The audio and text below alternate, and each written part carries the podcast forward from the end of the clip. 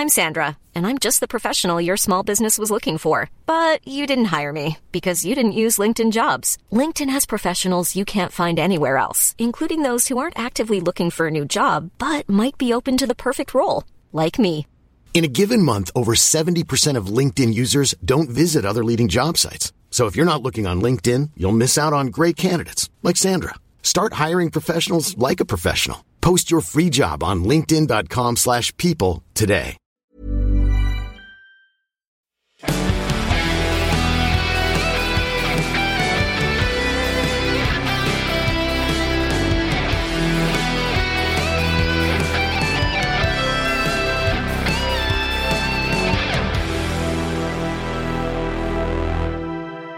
How are you now? Broadcasting from Kent Street in Sydney, uh, Australia. You are listening to the all new BIP Show, Season 5, Episode 12. I think. Don't forget to hit subscribe, rate us wherever you get your podcast. And a reminder that all the financial information in this podcast is general in nature only. Speak to a professional advisor about your needs.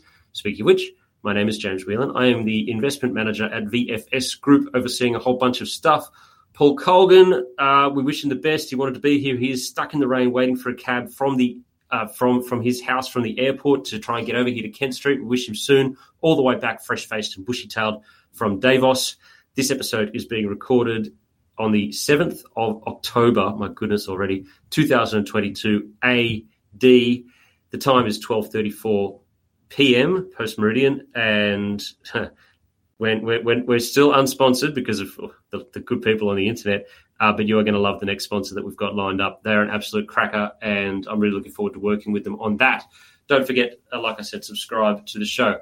Guest today, senior economist with REA Group, Eleanor Creagh. Uh, I'm a big fan of hers. She's a big fan of mine too, I believe. Uh, REA is the largest listing platform in Australia. They have the best insight into buying and selling habits of the Australian property market, and their real time machinations are of great use to us today. Eleanor, how are you? I'm good, thanks. How are you? Uh, good to fan- be here. Fantastic. It's good. It's the afternoon on Friday. You know what that means. Um, let's just shoot the breeze. Um, nothing that Australians love doing, talking more about property. I'm gonna I'm gonna say property with a D from now on, the way that people spell it on Twitter. Uh, and and exactly the Barbie to do that. yeah, it's it, th- there's no bigger conversation that's going on. Even when things are good, people talk about property, and now things are well, maybe not as amazing as people think. I don't know. Has there been much going on in the property space at the moment? Just a little bit. I mean, yeah, things have changed pretty quickly since last year. We've rebalanced fast off those extremely elevated activity levels we saw throughout much of the COVID period. Yep. Um, but I mean, for the most part, we're still above 2019 levels. So Yeah, that's right. Well, a, a quick market wrap first uh, before we get into that, because which will help lead into everything. Because everything that's going on now is obviously about rates, and everything that's going on in the market is based on rates changing, valuations changing. That's also happening in the property market. Credit where it's due. You've got to pay respects to the great man, guest on the show multiple times. He's a big fan of mine as well. I'm a big fan of his too. I've got a lot of love for this guy. Uh, shout out to Gareth Aird from CBA who called the 25 basis point hike on Tuesday by the RBA to perfection. He, he put it at a 60% uh, chance with a 40% for 50 basis points and really put it out there. Copped a lot of flack for it. And then he came in, came in true. So that's great. And the, and the best part is that he's not on Twitter to go and get all gloaty about it. So it's, it's just, uh, but he, uh, but he absolutely called it. CBA, fantastic. Um, pay attention to what he says when he's talking about rates because he's been right across this from day one, and he will continue to be right across this uh, from there. The market is on tenterhooks at the moment in the US, uh, especially based on on seeing more negative data, but then also seeing that backed up by the Fed to see when they're going to pivot. What we saw on Monday and Tuesday, that 5.6% in, uh, increase in the market, uh, was an amazing rally. Huge short squeeze has now sort of fuzzed out a little bit. That was the best start to a quarter since 1938. That is a, a, a little preview to, for what's going to happen when Jay Powell actually does say we're now ready to stop hiking as aggressively as we were talking about. The market will will absolutely ramp up. However, that has not happened yet. So I'm just advising people, or general advising people, whatever it is, uh, to just don't get too caught up in the in the in the headlines saying that that we're expecting a Fed pivot until they actually say it. They've said they're going to be aggressive. So if you charge into the market now, do not be surprised if you do your dough on another massive leg down. That's what I'm saying. Now in the property space, what is what is the rate signals telling you for for what's ahead? First off, Eleanor, PropTrack um, is is how you gauge uh, home prices, your home price index. Tell us a little bit about that and tell us about what it's showing you in the market now. Certainly. So, um, PropTrack is the data arm of REA, powered by all the um, or the incredible wealth of audience data um, and property market data that we have at our fingertips. So, the PropTrack Home Price Index, which was uh, launched this year, is currently showing us that on a national level, home prices are down 3.4 percent from their peak in March. Mm-hmm. Now, they're down a little bit more in the larger, more expensive markets, Sydney and Melbourne. In Sydney, they're down a little over um, five percent. Mm. Um, however, we did see that even though prices continued to fall last month, so throughout September, it was actually the smallest pace of price falls we've seen since prices began to fall. Yeah, that's so that's not so bad. I, I, if you look at the change since I'm looking at the at the data that, that, that I've got here as well with you, the change since March 2020, Sydney is still up 24 percent. Exactly. And I think it's uh, really important to put the price falls that we're seeing at the moment in the context of what we've seen over the past couple of years. So, you know, even if prices continue to correct, and we, we expect they are going to continue to do so. Mm-hmm. So, although we saw a smaller than expected hike from the RBA this week, borrowing capacities have still been constrained by more than 20%, and that will continue to weigh on prices, certainly throughout um, the period ahead. But in most parts of the country, even after this downturn, or after this correction has kind of washed through, property prices are still likely to be up on pre pandemic levels. You can see that um, just pulling out another example here. Regional areas still up close to 50% on um, levels seen in March 2020. Yeah, I'm looking here. So, yeah, regional areas, yeah, almost yeah, 46.6% increase since March 2020 and only down not even 2% from exactly. the peak. Yeah. That's, that's, that's regional areas. So, what do you what, what goes into this index to show you uh, to show you these numbers? I mean, obviously that's just pricing that's there. So what else are you seeing that? Um, sorry, what other data do you look at uh, to to tell you what it is that you need to know here? So it's um, search volumes. Uh, do you look at through there? Or what, what, what REA Group has a lot of has a lot of data and has a lot of users, has a lot of Certainly access to does. a lot of data. Tell us yep, what do yep. you see? Let's get into that yes, a little yeah, bit. So yeah, we've seen that um, the housing market has certainly slowed very quickly as interest rates have quickly risen. Yeah. It's not really a surprise. It's the fastest tightening cycle since 1994. Financial conditions have tightened very quickly. Yep. That's clearly going to weigh on an interest rate sensitive sector such as um, property.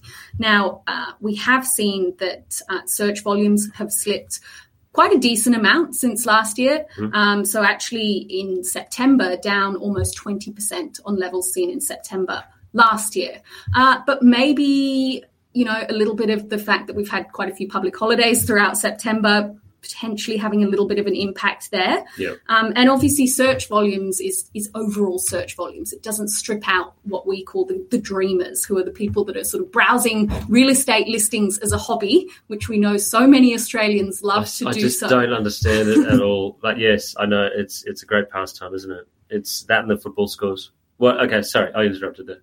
Um, so when we strip out those dreamers, yep. so we actually have an index that we track here um, on the on the PropTrack economics team, and it's what we call our potential buyers index. So that uses a very complex data science model. It's much smarter than I am, yeah. um, and it tracks uh, what we deem those people as being high intent prospective purchasers or people that are kind of closer to making their property decisions. There's a number of different behaviors that go into that uh-huh. um, that determine their engagement with particular listings. Yes. Um, so we strip out those people that are looking at mansions, looking for their dream home, browsing pretty pictures, um, and we really focus on those people that are close or, or that the, the data science model deems as close to making their purchasing decision. Now, when we look at um, index, we can see that um, potential buyer demand is, is around off around 6% from levels seen earlier this year and mm-hmm. still well above levels seen in, in 2019. Okay.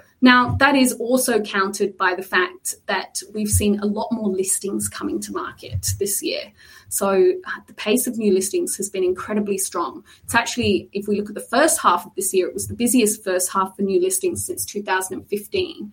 And um, in August, we saw uh, a large increase in the total number of properties available for sale. It was actually the largest increase since 2010. Yeah. So we've got this moderation in buyer demand, but that's also been paired with the fact that we've got a lot more listings coming to market. So there's a lot more choice out there. Yeah. So if you're looking to sell your property, what you probably want to be thinking about is actually that potential buyer demand per listing to really gauge how much interest is out there kind of per property Okay. if that makes sense Yeah, and I, I'm, a lot of these a lot of these listings is going to be people going. We've just got to try and, and and get out. We see that it's dropping now. We want to try and get what we can.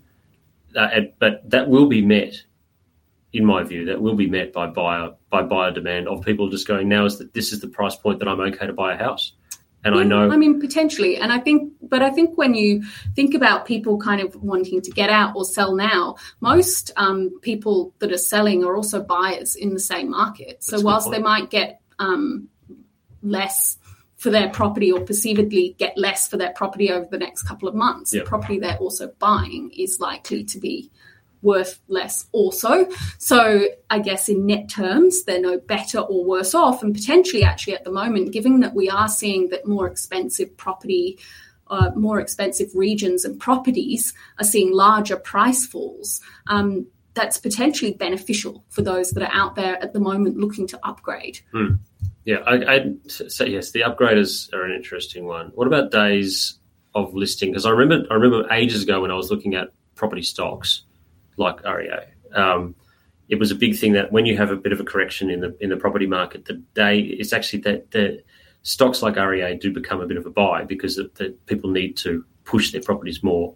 They need to be on. They're on the website more, so they actually need to keep on paying. So that's sort of a, bit of a bull case for REA in that correction. Are you seeing any difference in the, the, the length of time that things are up online? Yeah, I mean that's certainly an, an interesting um, an interesting point, and it's one that we do track very closely. Yeah. Um, so we know that there are fewer buyers out there, and they're competing for an increased number of properties available for sale. Now that's brought a lot more balance to the market. So we would have Yep. characterized last year as, um, I guess, an extreme sellers market. It was very competitive for buyers. People had to move very quickly if they found a property available for sale that matched their preferences. We know that for much of last year, lockdowns restrictions really reduced vendors' preparedness to list. And coupled with um, the large price rises we were seeing, it was a, a very intense and competitive market for buyers. That's shifted quite dramatically as interest rates have quickly risen and as we've seen a, a huge amount more listings coming to market. And that does mean that um, that's brought a lot more balance. There isn't that fear of missing out anymore. Buyers have more uh, time to make decisions, a little bit more time to negotiate. And that is seeing um, properties taking longer to sell. So we've seen that that's been a trend throughout much of this, or really over the past few months, um, Yeah. as the market has cooled, the number of days on site that a property is listed on realestate.com.au before it's sold has gradually picked up. So in September, uh, at a national level, the median days on site was 44 days. Okay, that's uh, okay. So that's going there. Uh, th- there was another little point as well. I was trying to think that people have been pre-approved for a mortgage as well, and those pre-approvals are now starting to expire or are about to expire. And I wish, I really wish I had those numbers in front of me of exactly where that expiry point came. But at a point, people have to go. We have to make a purchase now because if we have to go and renew this thing, we're not going to get renewed on these new numbers. And that's that's that's a thing that's sort of on the horizon. Speaking of what's up ahead, if we may now talk about what's up ahead. What's your view on going forward for the market? Actually, with anything that's really specific with with regard to the RBA, what they're doing. I don't know if you've got a view on on that.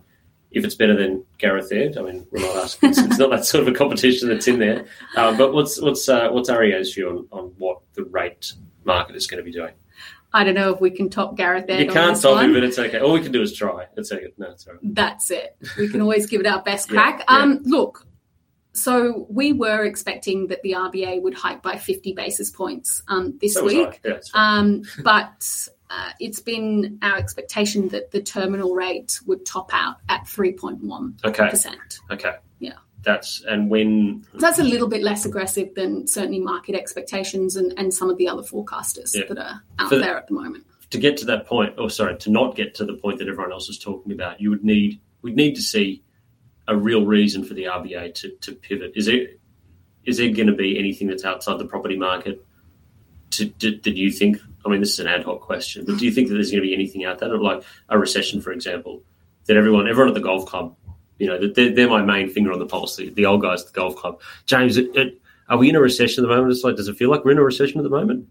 We're sitting here drinking seven dollar Carlton Draughts. Like, what, what, what recession do you see ahead of us right now? Um, but like, anyway, that's that's the legitimate question. What recession yeah, do you look, see? I mean, I I think recession is probably a risk we can looks like we, we're going to be able to avoid. Yeah. I think there are a few factors kind of on the horizon that probably allow the RBA to be somewhat less aggressive. Uh, so, number one, inflation isn't as high here as it is elsewhere in the world. Wages um, growth has also been very slow to pick up Yep. and is also relatively modest um, in comparison to, to other parts of the world right now. That probably uh, that gives the RBA a little bit of leeway to be a little bit less aggressive.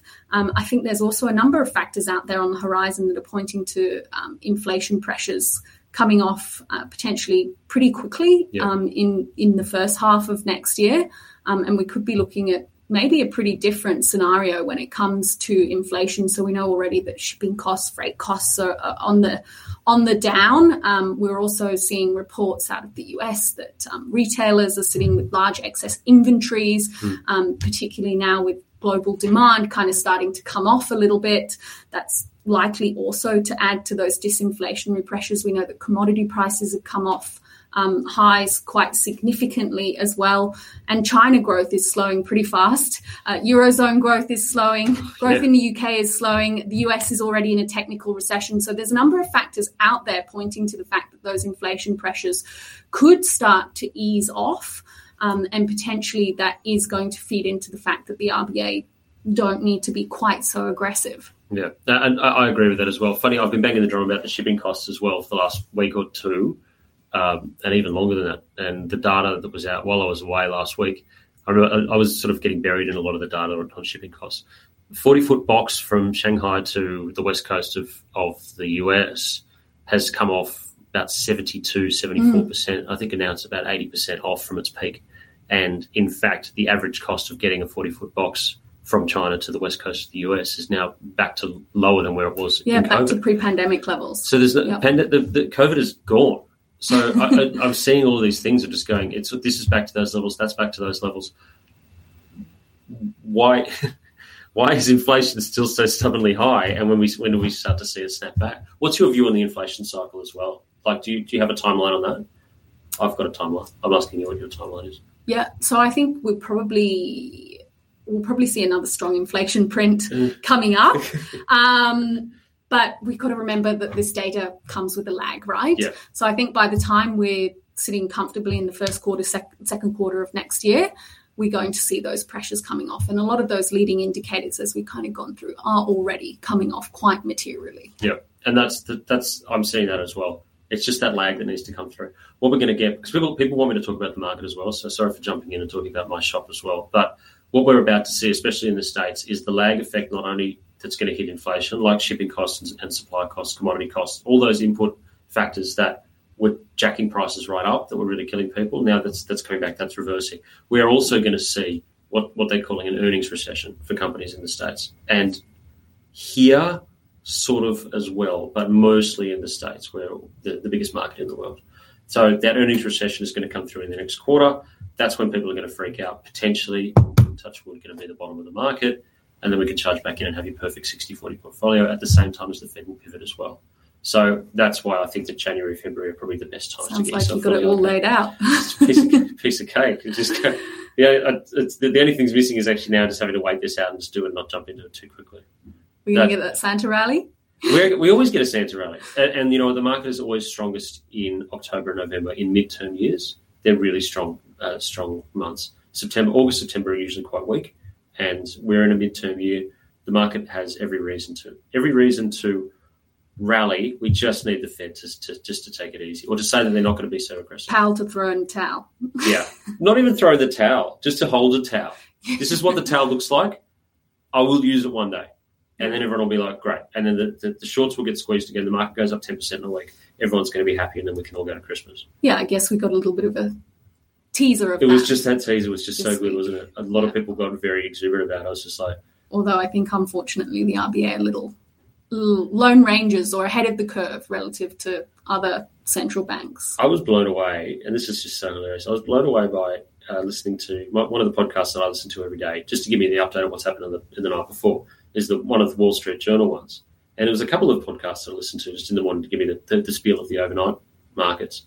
And it was um, the market rallied. So the Tuesday night, the US market rallied on the back of the RBA decision to only go 25 basis points. I'm just thinking, I've never heard a dumber investment thesis in my entire life for, for, charging into markets than that. People are desperate to extrapolate that pivot, I think, right not, now. Don't follow it. don't do it. We've done. I was trying to find a good metaphor when I was as I was writing for what other dumb things that the that the rest of the world has followed us into erroneously. I was thinking shrimps on the barbie, budgie smugglers on the beach, young young Einstein, like those awful movies that we did, Crocodile Dundee. I, I couldn't find anything that was just truly truly ridiculous, like like like like markets rallying on the back of the RBA only raising by 25 basis points. No, I don't know if I can help you there off no, the top of my head. Nothing coming in. Now let's talk about let's talk about rental market because there's a lot of people who were on the sidelines of the market of the of, of buying and actually charging into um, owning their own home that are renting. Where now you, you have said that the rental market is quite interesting, so I'm just going to let you go on on this one. Where is it and where yep. is it going? Cool, let's do it. Yeah.